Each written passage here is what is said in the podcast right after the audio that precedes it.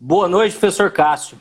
Tudo Boa bem? Boa noite, Dani. Tudo bom? Tudo bom, Para Daniel? você, para você é quase madrugada já, né? Quase não. Hoje já é amanhã para mim. Já é, já estamos no dia seguinte. Eu já tô no dia 15 já.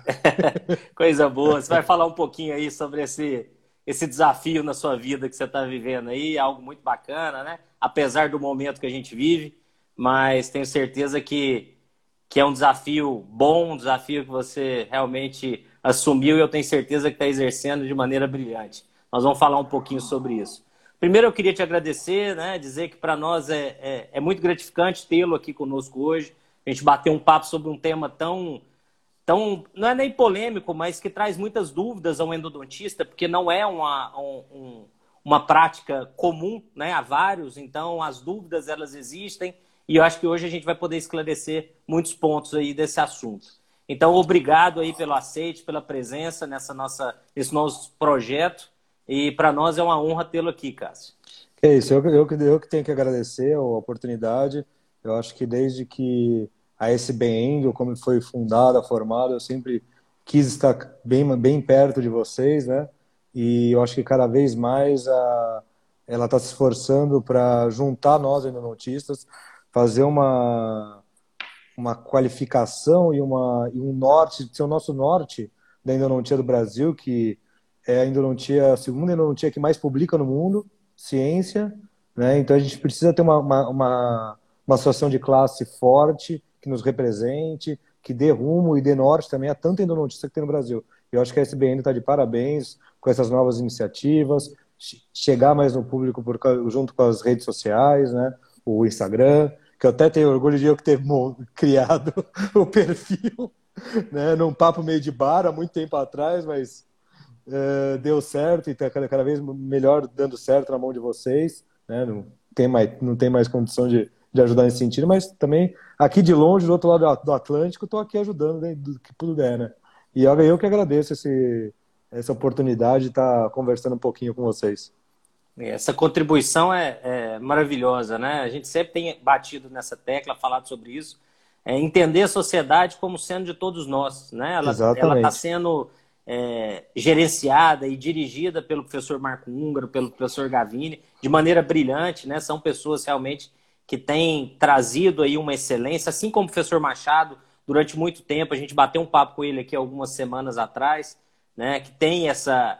É, foi o, o pioneiro que, que criou a sociedade e ela tem sido realmente dirigida de maneira fantástica pelo professor Marco, pelo professor Gavini.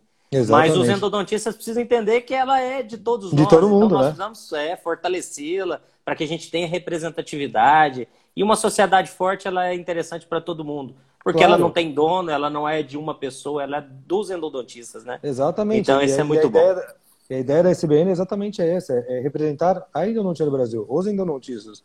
Né? Independente se você é professor, não é professor, se você é aquele endodontista lá no, sei lá, em Roraima ou no Amapá, em qualquer lugar do Brasil, você tem que fazer parte da, da sociedade para entender o para que a gente acho que para que para que a sociedade entenda as suas necessidades e possa contribuir né, para todos os endodontistas. Acho que você foi perfeito. Essa é a edição de todos os endodontistas do Brasil. E todos os endodontistas acho que têm que participar ativamente para que a gente faça uma sociedade, uma, uma associação de classes, né, a nossa classe endodôntica mais, cada vez mais forte. É, exato. O professor Marco, até numa conversa recente, ele, ele explicando os novos caminhos, e parece que o site novo, que está próximo de entrar no ar da sociedade, já vai trazer essa, essa não só para o endodontista, mas para o amante da endodontia, né? Sim. Então, o clínico que gosta vai, se, vai, vai poder se associar, o acadêmico. Então, vai ter área para todo mundo que ama endodontia. Eu acho que são. É, é- Que é realmente agregar o quanto mais para a gente fortalecer isso vai ser fantástico, né? Isso é muito bom sempre. Ah, com certeza. Cássio, mais uma vez, obrigado. É, a gente sempre tem dado esse espaço para os convidados se apresentarem e contarem um pouquinho, principalmente da história, porque a gente vê muito né, a pessoa hoje, ah, mas não conhece muito bem o caminhar até ela chegar onde ela chegou. Você teve sua formação em São Paulo, né, na Universidade é, Paulista, fez o seu doutorado na USP, foi professor muito tempo da Universidade Paulista, com a sua linha de pesquisa, vários trabalhos publicados, e hoje você está em, tá em Portugal, dando aula em Portugal. Então, conta pra gente um pouquinho sobre essa trajetória sua, lá da graduação até hoje, um professor na universidade em Portugal representando o Brasil tão bem. É, eu comecei acho que em 90 e alguma coisa, já, já esquecemos, né? Melhor esquecer essa parte, que é outro século. é, lá no Unip, né? É, fiz minha graduação lá, minha especialização e mestrado lá. É, foi quando eu comecei a, a ter um pouco de contato com a docência. O professor Abílio, meu pai, ele era chefe da Unip, né? E acabou, a gente acaba indo, né? Vai acabando seguindo os passos. E tive a oportunidade depois de fazer o doutorado na USP, emendei com pós-doc lá. E toda essa trajetória, toda essa trajetória foi com laser. Né? Desde, a, desde o mestrado, é, a gente teve um professor lá na, na Unip, professor, professor da USP também, o professor Carlos de Paula, é, Carlos de Paula é, Eduardo, ele era professor de dentística lá e ele, um, acho que uns precursores do laser no Brasil, ele levou um laser de alta intensidade para lá e, e quando a gente começou o mestrado, tinha alguns professores da equipe dele já trabalhando e aquilo lá encantou a gente. Então, falou, ah, vamos, vamos descobrir. E aí, aos longos, desde 2002 até, dois, até hoje, né, 18, 18 é, já? 18 anos depois, trabalhando com laser, trabalhando com laser de alta, depois no pós-doc o laser de baixo, com a professora Márcia Martin Marques, né, com células tronco. E aí foi indo, foi indo. E aí, ano passado, né, nessas indas e vindas por aí, surgiu uma oportunidade, uma, um convite para assumir uma, uma posição aqui na, na faculdade, na Universidade Católica Portuguesa, que ela fica em Viseu. Uh, ficamos namorando um aninho, né? Veio em 2018 convite. Ficamos naquele vai, não vai, vai, não vai, sai do Brasil, não sai do Brasil, o que que faz? Aí resolvemos vir. Resolvemos vir para cá e foi, acho que, bem acertado, bem... Minha esposa também foi contratada aqui também. Então a gente está fazendo um trabalho legal aqui. É uma cidade, Viseu é uma cidade super interessante, qualidade de vida. Então também com família, três filhas, foi uma uma coisa acertada, acho que a gente fez na vida.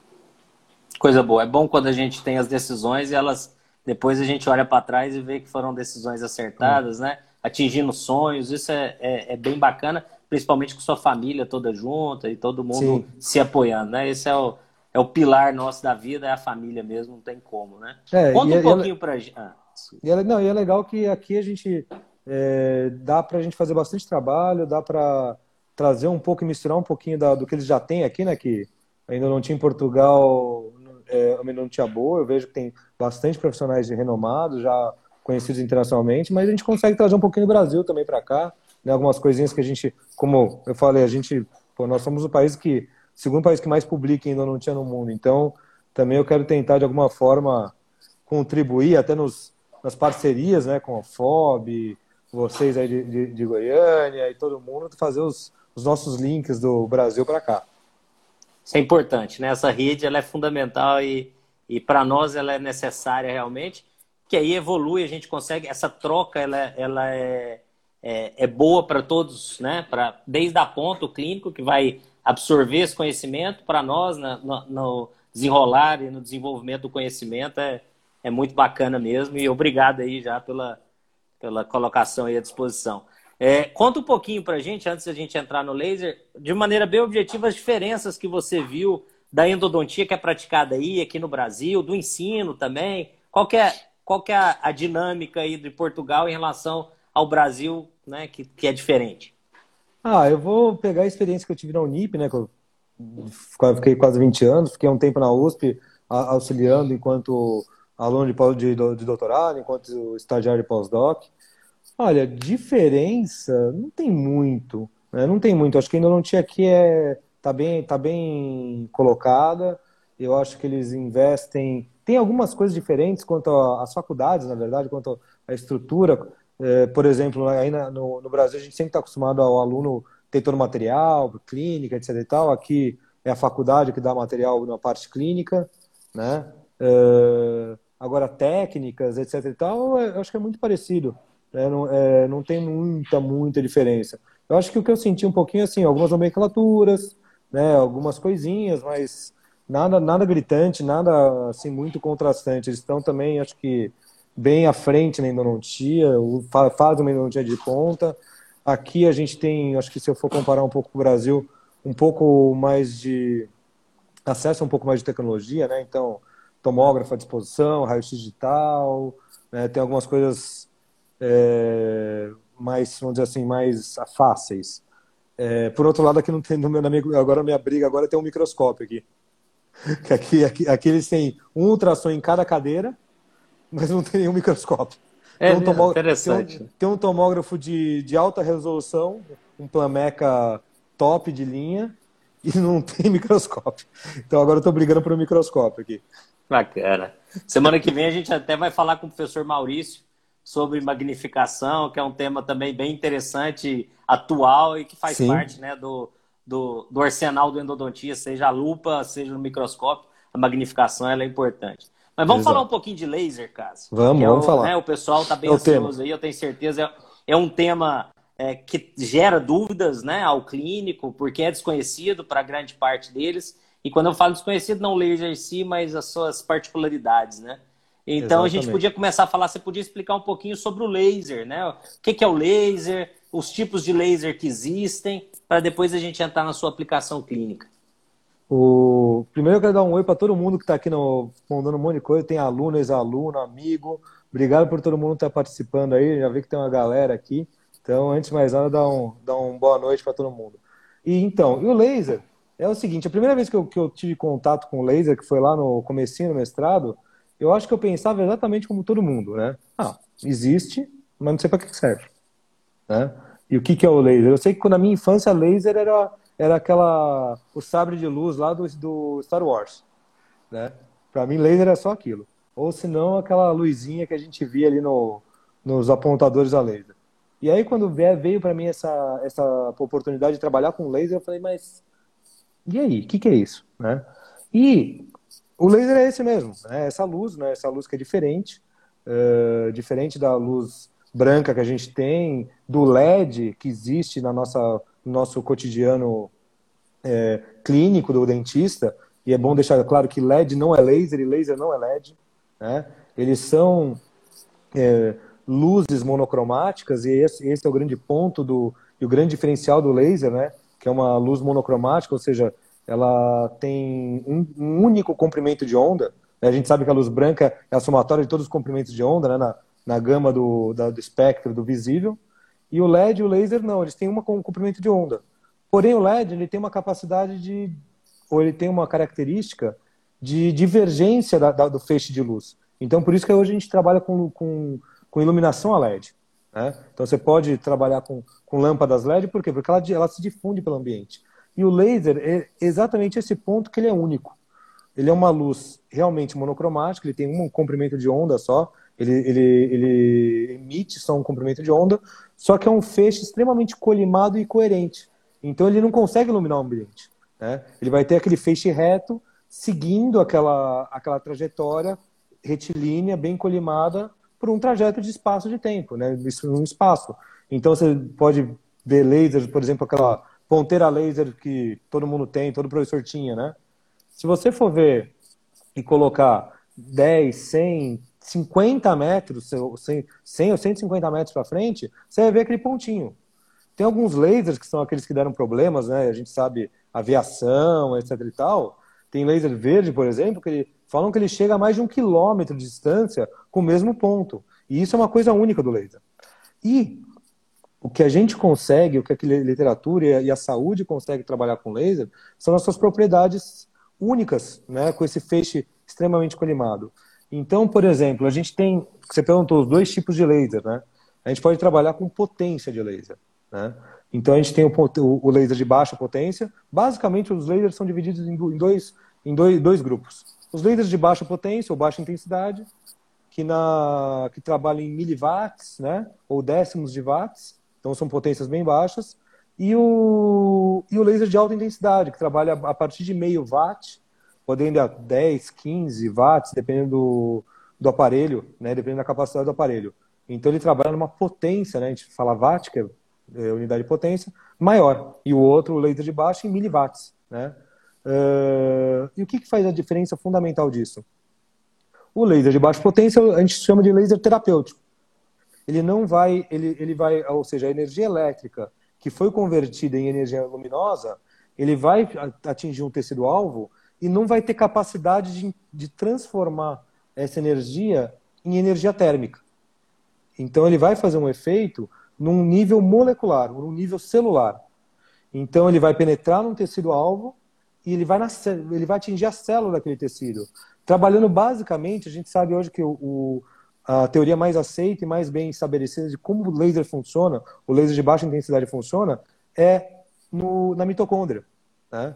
Então ele trabalha na mitocôndria é, celular fazendo o quê? Ativando a, o ciclo de Krebs. Lembra o ciclo de Krebs? Vamos para a bioquímica?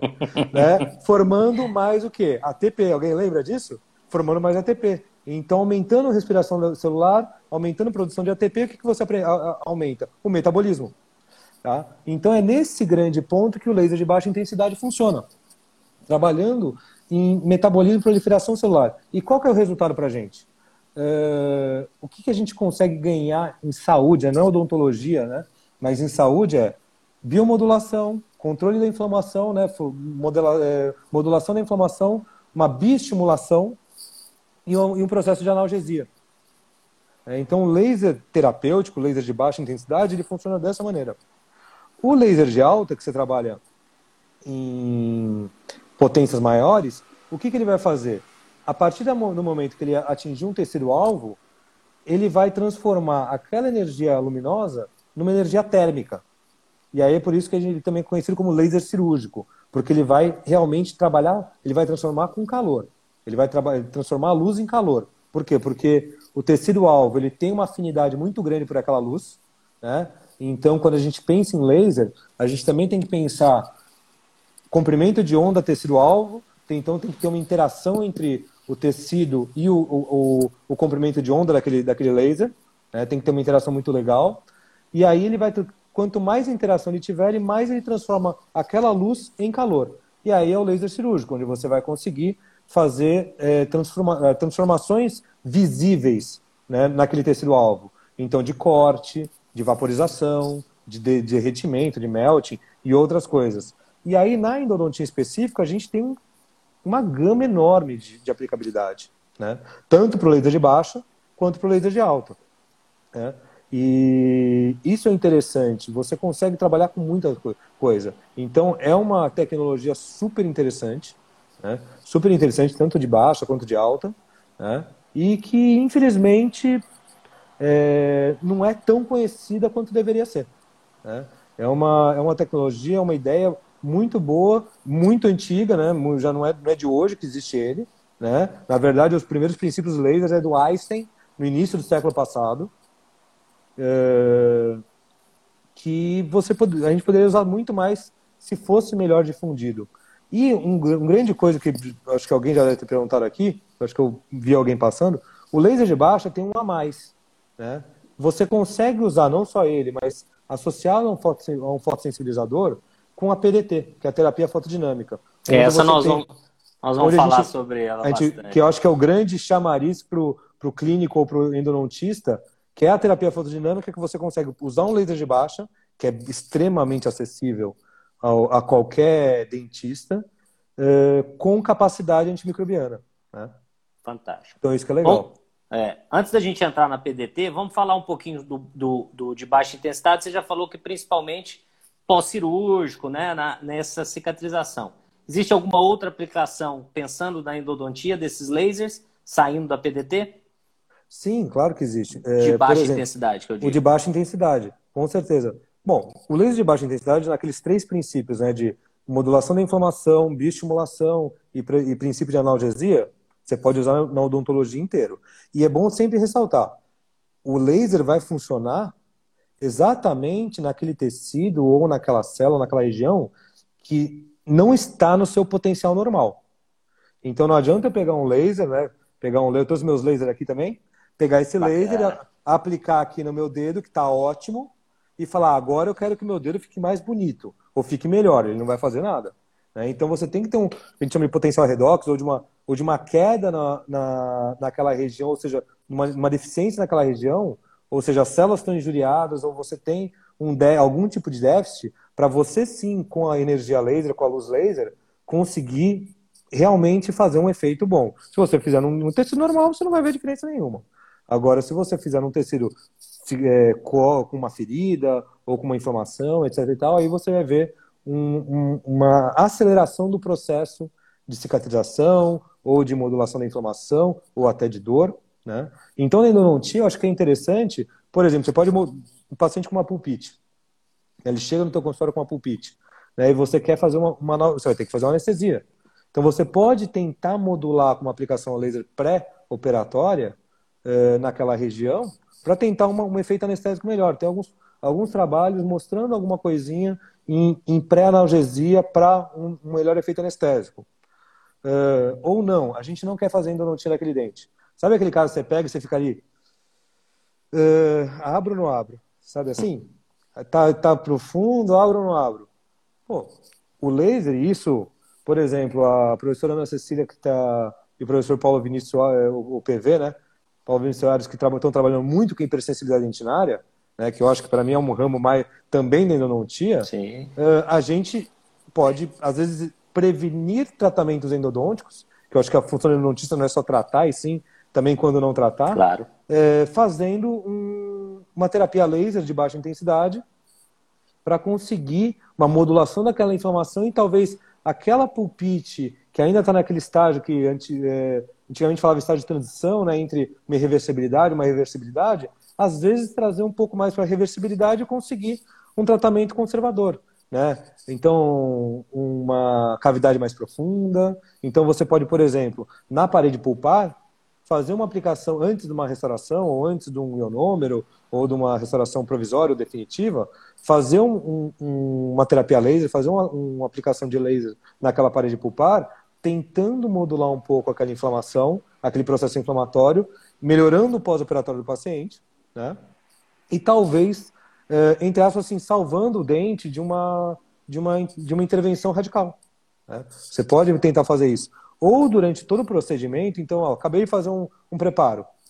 Eu sei que existe chance de, de, de pós-operatório eh, do, do, preparo endodôntico, às vezes porque extravasou um pouco de raspa dentina ou, ou extravasou um pouco de, de material de, de, irrigante ou qualquer coisa, ou depois da obturação teve, teve um, um puffzinho, né, um surplus, você sabe que você vai ter, criar uma reação.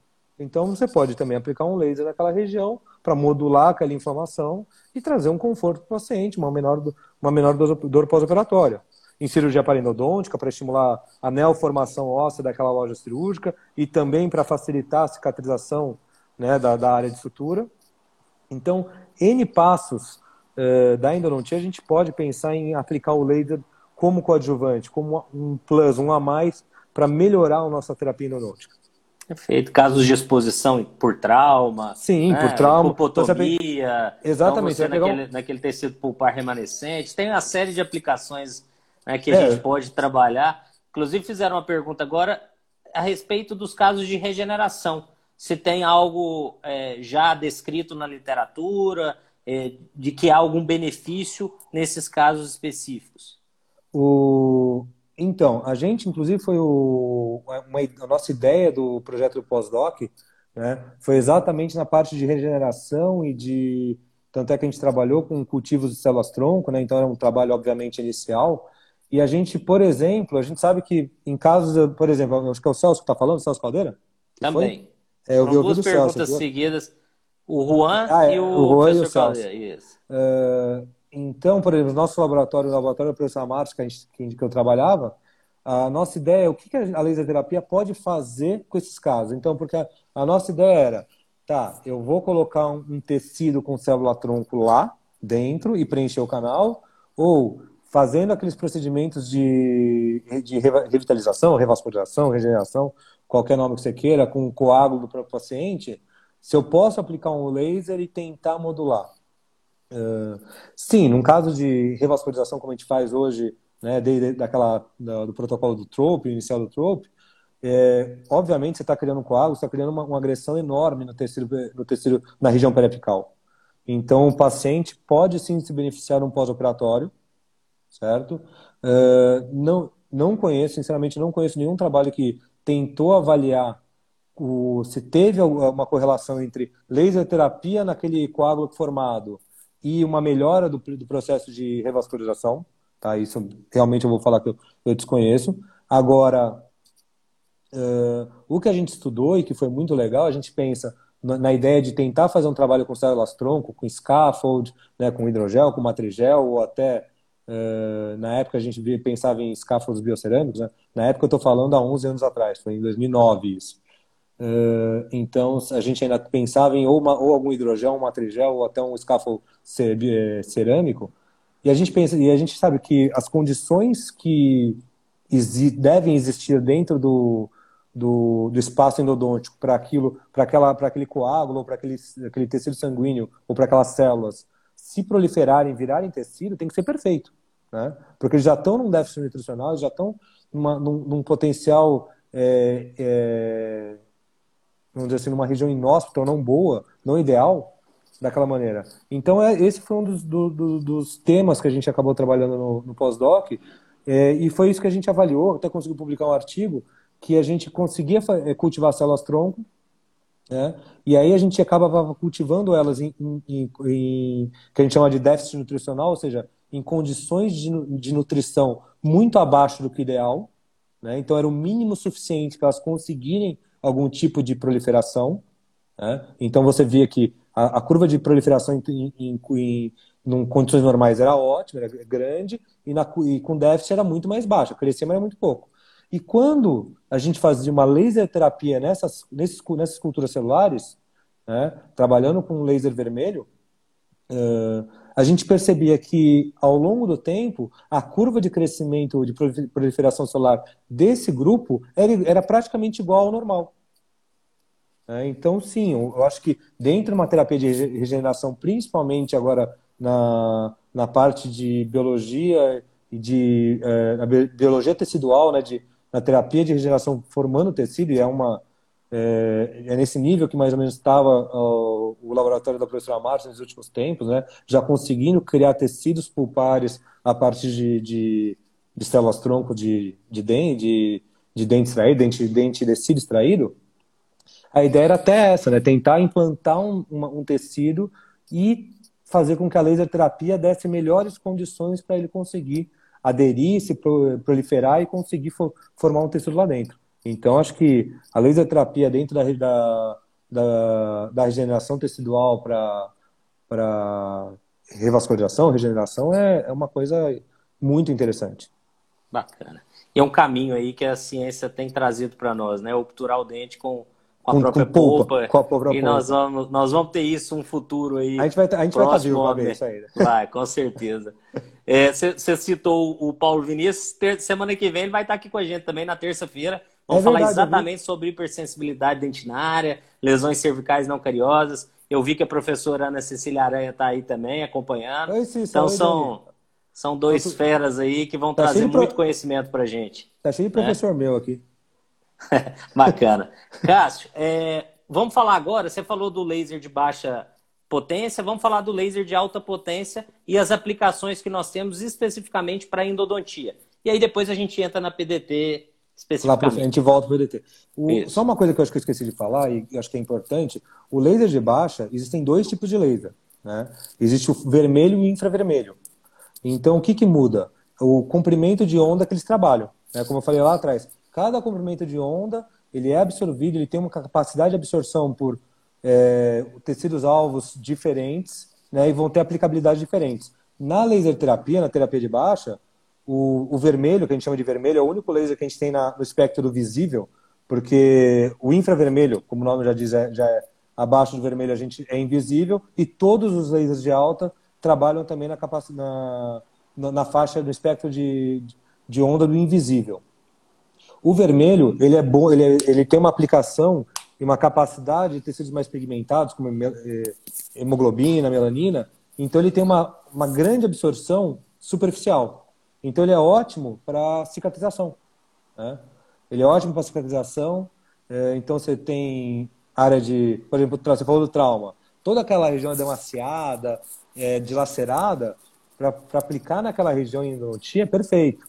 Né? Agora, o infravermelho ele já tem uma capacidade de penetração em tecidos muito maior. E aí é esse que a gente vai usar, numa, por exemplo, uma hipersensibilidade dentinária. Né? A professora Ana Cecília está aqui, ela já criou, uh, ela junto com o Lelo já criou protocolos para hipersensibilidade, né? A gente discutiu isso numa aula que ela deu para nossa turma de especialização há, um tempo, há umas semanas atrás, né? Um protocolo super bem fechadinho para tratamento de hipersensibilidade com laser infravermelho. Né? Porque o laser infravermelho realmente tem uma capacidade de penetração melhor. Então, para a gente tentar modular o tecido pulpar, como a gente falou, às vezes para evitar uma endodontia, a gente tem que saber que é o infravermelho e não vermelho. Tá? Então, isso é bom, só esqueci de, de mencionar isso, porque a gente tem que também saber exatamente assim, o laser tem dois tipos, o, o de baixa intensidade, né? E o vermelho, por exemplo, é o que a gente vai usar na PDT. E por outro lado, os lasers que eu gosto, né, como você perguntou agora, os de alta intensidade, né? Uh, que são lasers, eu falo que são lasers de gente grande, que eles têm, claro, obviamente, um investimento muito maior, né? E como eu falei, eles transformam a energia é, luminosa em energia térmica.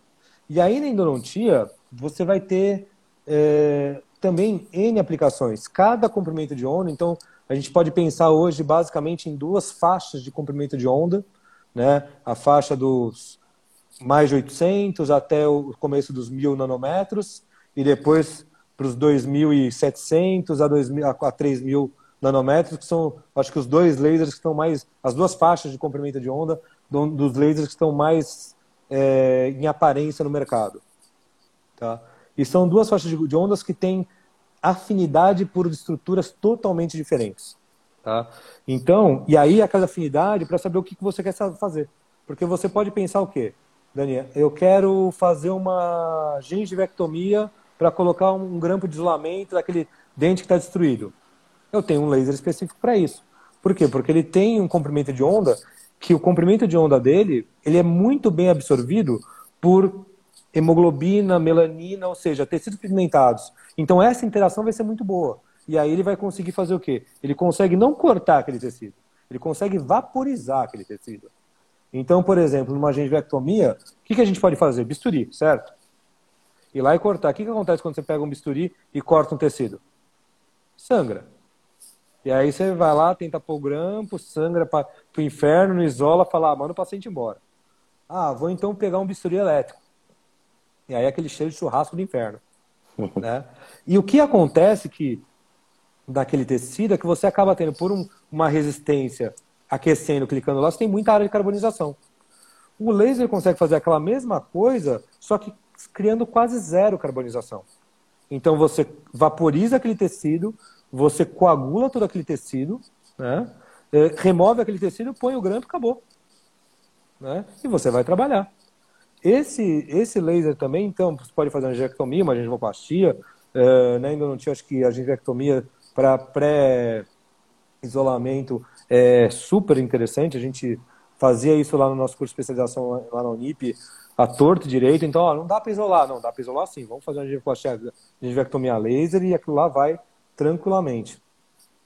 Só que esse laser não tem tanta aplicabilidade para tecidos duros né? Ou, ou não tem tanto, perdão, não é aplicabilidade, não tem tanta afinidade. Porém, ele tem aplicabilidade. Esse tipo de, de laser, que é o que eu falo, que é o laser de diodo ou laser de neodímio, eles trabalham entre 800, 900, 980 é o laser de diodo e o de neodímio 1064 nanômetros, né? Esses espectros. Eu vou até acho que é, é, é bom mostrar alguma coisinha. Claro, bacana. Deixa eu pôr alguma coisa aqui. Eu vou, eu vou ter que ser do jeito bem bem roots, tá?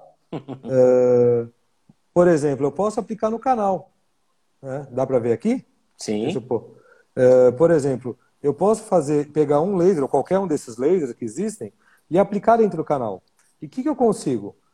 Né? Eu faço o quê? Eu pego uma fibra ótica fina, coloco lá dentro, ó, e vou irradiando toda a parede do canal interna. Dependendo do nível de afinidade que esse laser que está sendo aplicado tem com, com dentine, é, com hidroxapatita e água, ele vai, ele vai causar um efeito. Né? O paciente vai estar isolado, com óculos, com óculos de proteção para a luz do laser, que ela não é, não é boa você ter visão direta, né? porque a nossa vista é uma ótima lente para colimar essa luz e aí pode até causar uma, um, uma cegueira do paciente, né? se ficar exposto muito à nossa luz laser. E o que, que você pode fazer com esse laser, por exemplo? Esse de neodímio, diodo, né? deixa eu te mostrar quem são eles, né? Que a gente está falando deles e não está dando muito nome. No Brasil, Né? A gente tem os lasers de ouro, a gente tem essas duas marcas comerciais. Né? A MM Optics vende um laser cirúrgico de diodo de 880 nanômetros, que é o TW Surgical. A DMC vende um de 980, que ele é feinho que dói, mas é bom pra caramba. Né? Ele não é muito bonito, a caixa dele não é muito bonita não, mas ele é muito bom. São os dois que a gente tem disponível no mercado nacional. Existem muitos outros, né? É, existe um até que é, que é o meu xodózinho, né? Que eu, eu tenho um, que ele é simplesmente uma caneta. Né? Eu, você trabalha com ele como ele, ele é uma caneta que, vou até mostrar para vocês, é isso aqui, ó. Ele está aqui dentro. Então ele, você leva no bolso. E de alta é um, potência. De alta potência, de alta potência. E o que, que acontece na, na dentina, esse aqui? O diodo ou neodímio, né? Uh, ele não vai conseguir vaporizar a dentina, porque ele não tem tanta afinidade. Só que ele consegue chegar a uma temperatura do ponto que foi tocado que ele consegue derreter aquela dentina. Né? Ele consegue fusionar aquela dentina. E que foi a nossa ideia lá do mestrado. Falar assim, meu, porque a gente tinha feito um dente brincando e a gente tentou patência no forame que existia. Depois de irradiar três, quatro vezes aquele leite, não achava mais patência. A patência estava tranquila, a gente não conseguia descer por nada. Né? Então você cria uma, uma microscopicamente, né, uma coisa muito superficial, você cria um derretimento daquela dentina. Como tem alteração é, térmica, eu falo, é que nem o, aquelas, aqueles tele, como chama, aqueles polishop, sabe? Você ganha automaticamente, de graça, descontaminação bacteriana. E isso é uma coisa que o laser de alta tem, e qualquer laser de alta tem.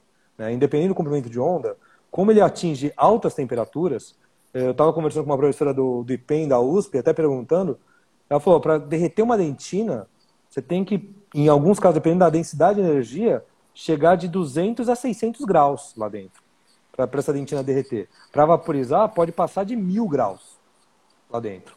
Né? Então, uma energia muito absorvida com uma temperatura muito grande. Né? Então, você fala assim, ué, vou matar a bactéria torto direito. Né? E tem um trabalho desde 2004 que já mostrava que com um milímetro de espessura, eles fizeram um trabalho in vitro com biofilme em, em slices dentinários, o trabalho do Schupp e, e do, do Moritz, que são alguns precursores do, do, do, laser de alta. Ele fazia biofilme numa região, no, no, no slice de dentina, e irradiava de um milímetro de espessura e irradiava pelo outro lado. É, o biofilme estava do outro lado da parede, estava do outro lado da, da, do slice dentinário. E ele viu que com, ele fez um biofilme misto de e. coli e de Enterococcus fecalis, na grande, dependendo de alguns lasers, teve laser que conseguiu erradicar 100% dos casos. Ele não encostou, ele só propagou a energia e propagou a, a temperatura em um milímetro. Né? Uh, outros menos, etc e tal, mas ele consegue ter essa capacidade. Né? E o, ele consegue derreter. Então, quer ver? Deixa eu mostrar uma, uma fotinho dele aqui, deixa eu ver se eu consigo. Aqui, ó. Oh, oh, isso aqui é uma parede dentinária normal, certo? Todo mundo conhece. Não, não inverteu a câmera. Agora não, inverteu, agora inverteu. Isso. Uma parede dentinária normal. Tubo dentinário, bonitão. Olha uma com laser de neodímio irradiada. É. Tudo isso aí é derretimento de dentina. Se a gente for num aumento maior, o túbulo dentinário fechado. É. A gente consegue isso aqui, isso aqui é diodo, a gente consegue criar esse derretimento. E nos nossos trabalhos, que a gente começou na nossa linha de pesquisa, a nossa ideia era fazer uma obturação prévia à obturação. E aí, naquela época, 2006, 2007, 2008, a gente fez alguns trabalhinhos de infiltração, com nano-infiltração com nitrato de prata, etc e tal, e viu que realmente, prévia a uma obturação, por exemplo, com H+, diminuía os índices de infiltração. A gente conseguia fazer esse selamento prévio à obturação, era bem interessante. Né? É, o, que, o questionamento, Cássio, que até o pessoal fez aqui, é em relação a, a esse autoaquecimento e o dano ao periodonto. Fala um pouquinho per... pra gente.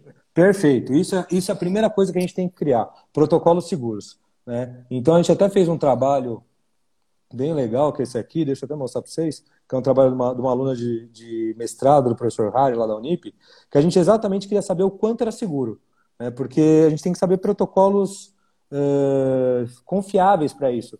O legal é que a energia laser ela é absorvida naquele, naquele, naquele tecido-alvo. Né? Então, como ele, ela, esse tecido absorve aquela energia e aquece, ele não transmite quase nada daquela energia. Então, por isso que a gente pode ter um milímetro, um milímetro e meio de espessura dentinária, onde aqueça 200, 300, 400 graus naquela primeira, naquela primeira camada, e na parede externa não aumentou 4. Por quê? Porque toda a energia já foi consumida, entre aspas, né, naquele primeiro, na, na superfície. Ela não, ela, não, ela não difundiu aquela energia. Ela absorveu, criou o seu efeito né, de vaporização ou de, ou de derretimento e não transmitiu quase nada dessa energia laser. Então as camadas subjacentes não tiveram essa energia para aquecer. Entendeu? Então a queda de temperatura é drástica, em menos de meio milímetro. Tá? Então por isso que teoricamente é, é, é, é, bem, é bem seguro. Claro que você não pode largar um laser lá dentro né? porque uhum. vai ter acúmulo de energia, vai ter difusão de temperatura e, obviamente, um protocolo ou, um uso inadvertido vai causar sérios danos aos, aos tecidos eh, perirradiculares, aos tecidos periodontais. Por exemplo, esse trabalho é um trabalhinho básico que muitos opa, deixou, é, fizeram, que é simplesmente pegar um dente, colocar numa, num, num ambiente de 37 graus, é, termopar, né, os, os, uhum. os veitores de, de temperatura externos, fazer radiação em diversos protocolos e ver quanto que aumentava. A gente sabia que de 37 a gente podia chegar a mais 5, né? Então 42, 43 era o máximo, né? A gente sabe que até 7 graus, entre 5 e 7 graus é o limite do aumento de temperatura para ligamento periodontal. E a gente viu, por exemplo, nesse trabalho que se a gente trabalhasse até 3 watts e, nesses dentes, e os dentes que a gente escolheu foi incisivo inferior, né? ou seja, o dente que tem menor massa dentinária, né? a gente via que o aumento no terço médio ainda estava dentro da barreira dos 7 graus. Né? O, no terço apical, que tem um pouquinho mais de massa dentinária, a gente viu terço médio por, por causa do achatamento, conseguia ficar dentro de uma, de uma, de uma área segura. Né? Então, dentro dos padrões que já estavam internacionais e até 2,5, a gente conseguiu chegar até 3. 3,5 a gente já via que era um pouco mais arriscado. Então, a gente já viu que não era uma, um protocolo tão, tão bem aceito, tão bem eficaz ou, ou seguro para se usar. Né? Então, sim, é, é, existe esse perigo? Sim, existe. Mas desde que você use protocolos bem confiáveis e siga o, a, a risca, toda a regrinha, né? então você tem que irradiar, dá um tempo de relaxamento térmico de normalmente 15 a 20 segundos, para aquela dentina resfriar, para fazer uma nova aplicação. Normalmente o, o, protocolo são quatro aplicações com esse período de 20, 20 segundos de relaxamento térmico. Aí você tem um protocolo seguro para aplicar e conseguir só benefício, nenhum efeito deletério. Sensacional, muito bom. É, é uma energia entregue pontual, né? Então ela é Exatamente é seletiva pontual. por tecido. Quando você define o laser que você vai usar, você sabe exatamente o tecido que ele vai afetar e ele é Exato. bem pontual naquela, naquele local de aplicação. Isso é fantástico, né? É uma ferramenta que realmente, como você mostrou, tem diversas aplicabilidades. É, nós temos aí mais 15 minutos, então eu, eu gostaria de entrar um pouquinho, a gente voltar né, no PDT para você explicar qual que é a diferença. Todo mundo fala tanto em PDT, então qual é a diferença da laser terapia e do PDT? Tá. Uh, então, fechando o laser, de, o laser de alta, basicamente é isso. Isso é um, do, um dos lasers, né? Existe outro, por exemplo, que é o Herbio, que, ele, que é aquele de 2900, ele faz diferente. Eu vou até mostrar a imagenzinha para ele, dele. Ao invés de ele derreter, ele expõe, porque ele vaporiza. Né? E é esse laser que é a famosa PIPS, né? que é o que? A Photo Industry Acoustic Streaming.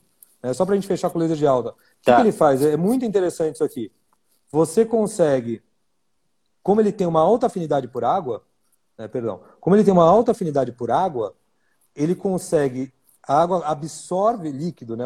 Ele absorve aquela energia laser e explode, criando aquela micro, sabe a mesma microcorrente acústica da PUI?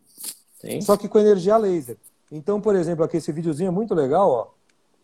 Esse dente, esse dente está com hidróxido de cálcio lá dentro, né? Então eles jogaram água, um monte, Tá vendo?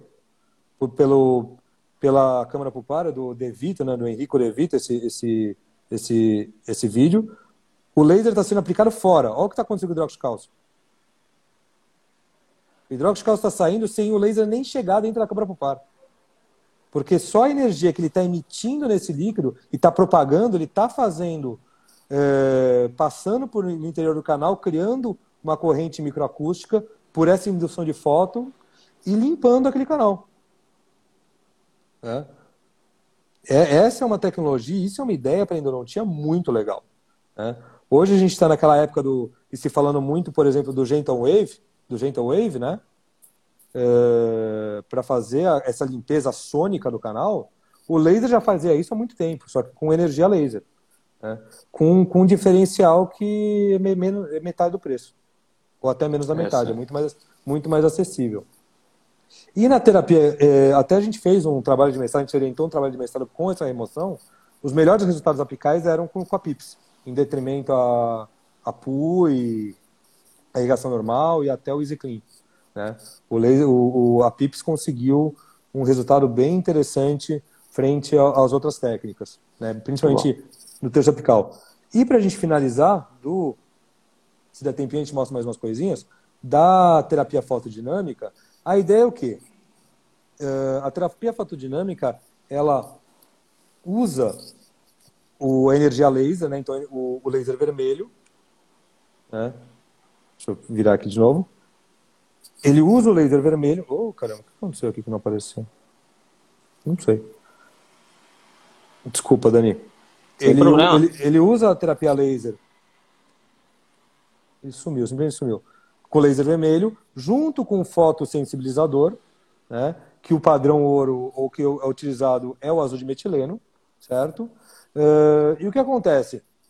O, a luz vermelha, uh, o azul tem uma, uh, a luz vermelha e o azul eles têm uma boa afinidade, né? Então, quando a luz vermelha atinge esse azul de metileno, né, e com, e com presença do, do oxigênio que tem lá, ele começa a criar uma reação química, né, uma reação é, química, criando o que a gente chama de o que se chama de espécies reativas de oxigênio, que é o oxigênio singleto, que é um oxigênio muito mais assim potente na capacidade antimicrobiana do que o O2 normal, tá?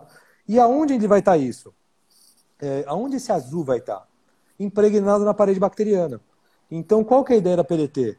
Você irrigar o canal, né, preencher o canal, obviamente pós-preparo. É uma coisa que é bem, bom, bem importante salientar que nada disso aqui que eu falei do laser de alta e agora da PDT, nada vai mudar ou tirar da, da terapia convencional. É um complemento, é um a mais, é um coadjuvante. É para conseguir melhorar a qualidade do nosso tratamento. Então, a terapia fotodinâmica, o que ela vai fazer? Ela vai impregnar aquela parede bacteriana, a terapia fotodinâmica. Ela vai, o azul de metileno vai impregnar na parede eh, bacteriana. Então, quando você fez o teu preparo, descontaminou, etc e tal, lavou, secou o canal, vai ter bactéria lá dentro, provavelmente, aí no resto.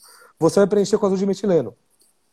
Existe o tempo de pré-irradiação, de normalmente 5 minutos. Para quê? Para dar tempo de ter, de ter a, a, a, coloração, a coloração da parede bacteriana, né, penetração em lentinário, etc e tal. Então, por isso que o protocolo de limpeza tem que ser o melhor possível. E a partir daí, você penetra com laser vermelho, né? Uh, irradiando todo o canal, pelo menos um minuto, um minuto e meio, para cada canal, com o laser vermelho, ele vai reagir com, com o azul de metileno, certo? Criando essas espécies reativas de oxigênio. E o que vai basicamente acontecer? Quebra, né? ruptura da parede bacteriana, da parede celular bacteriana e morte celular. Né? É, o interessante é que não cria resistência, é, é um, um tratamento que você pode fazer 15 vezes e não vai ter nenhum tipo de resistência bacteriana. Então, você pode pegar infecções primárias, infecções persistentes, qualquer tipo de infecção, porque não, não existe resistência bacteriana frente a esse, a esse tipo de tratamento. E você consegue complementar né, na ideia de melhorar a desinfecção do, do sistema de canais radiculares. É. Então é a associação, o, o, PDT nada mais é que usar um laser de baixa potência vermelho, associado a um fotossensibilizador. Exatamente. Né? E que é, é, importante no momento de usar o fotossensibilizador dar o tempo de pré-irradiação, que seria em torno de 5 minutos, para essa penetração, essa ligação com as paredes microbianas. Eu acho que um ponto que você levantou aí que é, é, é importante é, é, a busca por, por alternativas ou coadjuvantes né, no processo de desinfecção. A gente tem discutido aqui em todas as lives que o, a presença do microorganismo é um dos grandes desafios que nós temos e o grande responsável pelos casos de insucesso. Então, se nós somarmos e utilizarmos mais ferramentas e armas para esse combate microbiano, melhora o nosso prognóstico e a maior chance de sucesso. Então, Exato. o laser ele traz esse, esse aspecto de ser né, um coadjuvante e um auxiliar a mais no combate microbiano, que é o Exato. que nós precisamos realmente. e tanto o laser de baixa com, com a PLT e principalmente o laser de alta. Tem os trabalhos que mostram, a gente conseguiu fazer, a gente fez um publicou com laser de alta com Herbio, existem outros com laser de diodo, neodímio e outros de Herbio na literatura, eles mostram que o interessante é que você tem uma coleta bacteriana mínima, né, então mostram índices às vezes de descontaminação de 99 e pouco e meio por cento, até um pouco mais, né, de, do retrieval que você consegue depois do, do da terapia, complementar a toda a terapia endodôntica, certo? E o legal é que, como ele propaga, ele consegue atingir em profundidade, né? Como aquele trabalho que eu falei aquele primeiro. Então, por exemplo, aquele, o trabalho que a gente fez, é antiguinho, acho que 2006, 2007, a gente avaliava imediatamente e avaliava 48 horas depois, com o dente só em, em soro, né? ou seja, a bactéria com capacidade de proliferar. E a gente via que o aumento bacteriano era muito pouco. Então ele caía de 99 para 88, 80, quase 90. Né? O que nunca, no, no grupo controle você já via quase 50% de recontaminação. Então esse é interessante do laser. E é, o povo fala, ah, mas laser de alta é caro. Né? Não é, é inatingível. É, sim, é caro. Tá? Eu vou, eu, aqueles lasers que eu mostrei para vocês, né? onde eles estavam aqui de novo, Uh, o mais baratinho custa em torno de 30 mil reais, o de diodo. Tá? Uh, não sei se 30 mil reais é caro, depende do teu, do teu nível de investimento, o que você quer investir. Né? Se for pensar esses aqui, você vai pagar em, em torno entre 20 e 30 mil reais. Um laser de diodo de alta. Que não serve só para endo, serve para odontologia em geral. Agora, a modinha que tem na estética é esse aqui, ó, o Light Touch. Todo mundo está comprando. Eu falei com o revendedor, né, o Tony Carreão, que, que vende esse laser. Ele vendeu em um ano, chuta quantos? Hum. 120 aparelhos desse. Chuta quanto custa cada um? Qual 180 é mil reais. Rapaz. 180 mil reais. Sabe para que eles vendem isso, Dani? Hum. Para remoção de laminado. Porque hoje já viu que é, que é a maneira mais conservadora de você remover laminado cerâmico. Né? As facetas, as famosas facetas. E eu falo, nossa, dói no coração. Quem entende laser, quem conhece laser, dói no coração, né? Ele, ele compra, ele tá comprando a Ferrari porque ele gostou da. Ele gostou do, da, do cavalinho que tem na, na frente. Não por causa do ré do carro. Né? Isso aí. E, gente, é um investimento caro? Na minha opinião, não é. É um investimento realmente que não é barato. Mas porque ele fala, meu, divide em 60 vezes, parcelinha começar não sei o quê.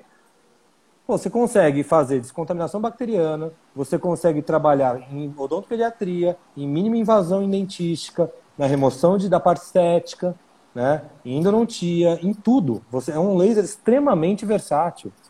Né? Tem o outro que é o Lightwalker, que é o mais lindo, né? Que ele tem o neodímio e eu, eu, eu, o, o Herbio, que seria aquelas duas gamas de comprimento de onda, então seria o laser perfeito. O problema é que ele custa 180 mil dólares no Brasil. Agora, com a, com a estourada do dólar e está chegando a quase um milhão. Esse realmente eu vou falar que esse é caro. Mas, pô, o pessoal da estética gasta quase 500 pau entre scanner e frisadora, né? E tá fachando o máximo. Pô, um laser de 180 pau é caro? Eu não sei, eu acho que é, é, é mais desconhecimento mesmo de o quanto a gente poderia investir na nossa profissão, né? Claro que o investimento não é a primeira coisa que você vai comprar, nem, nem nisso, mas se a gente tivesse mais conhecimento do laser, né, todo mundo, e aí o problema é graduação, né, infelizmente o problema é graduação, que pouquíssimas, pou, pouquíssimos cursos de graduação falam sobre laser, né, a própria USP, por exemplo, é uma, é uma disciplina optativa para o aluno, né, na Unip eu tive o prazer de ter na graduação dentro da dentística, eu fui professor da Unix um tempo, existia a disciplina de laser, porque tinha um professor o, que, que foi também um dos grandes precursores, precursores do laser no Brasil e quiseram quis ter essa, essa disciplina, mas fora isso, a gente acaba sendo desconhecido, e por isso que a gente não, não sabe, né? Então, acho que, infelizmente, o laser ainda precisa ser muito mais difundido no, no Brasil, porque ele tem um nível de evidência altíssimo. Se eu colocar laser terapia ou no PubMed, eu coloquei brincando aqui, deu 1.800 trabalhos.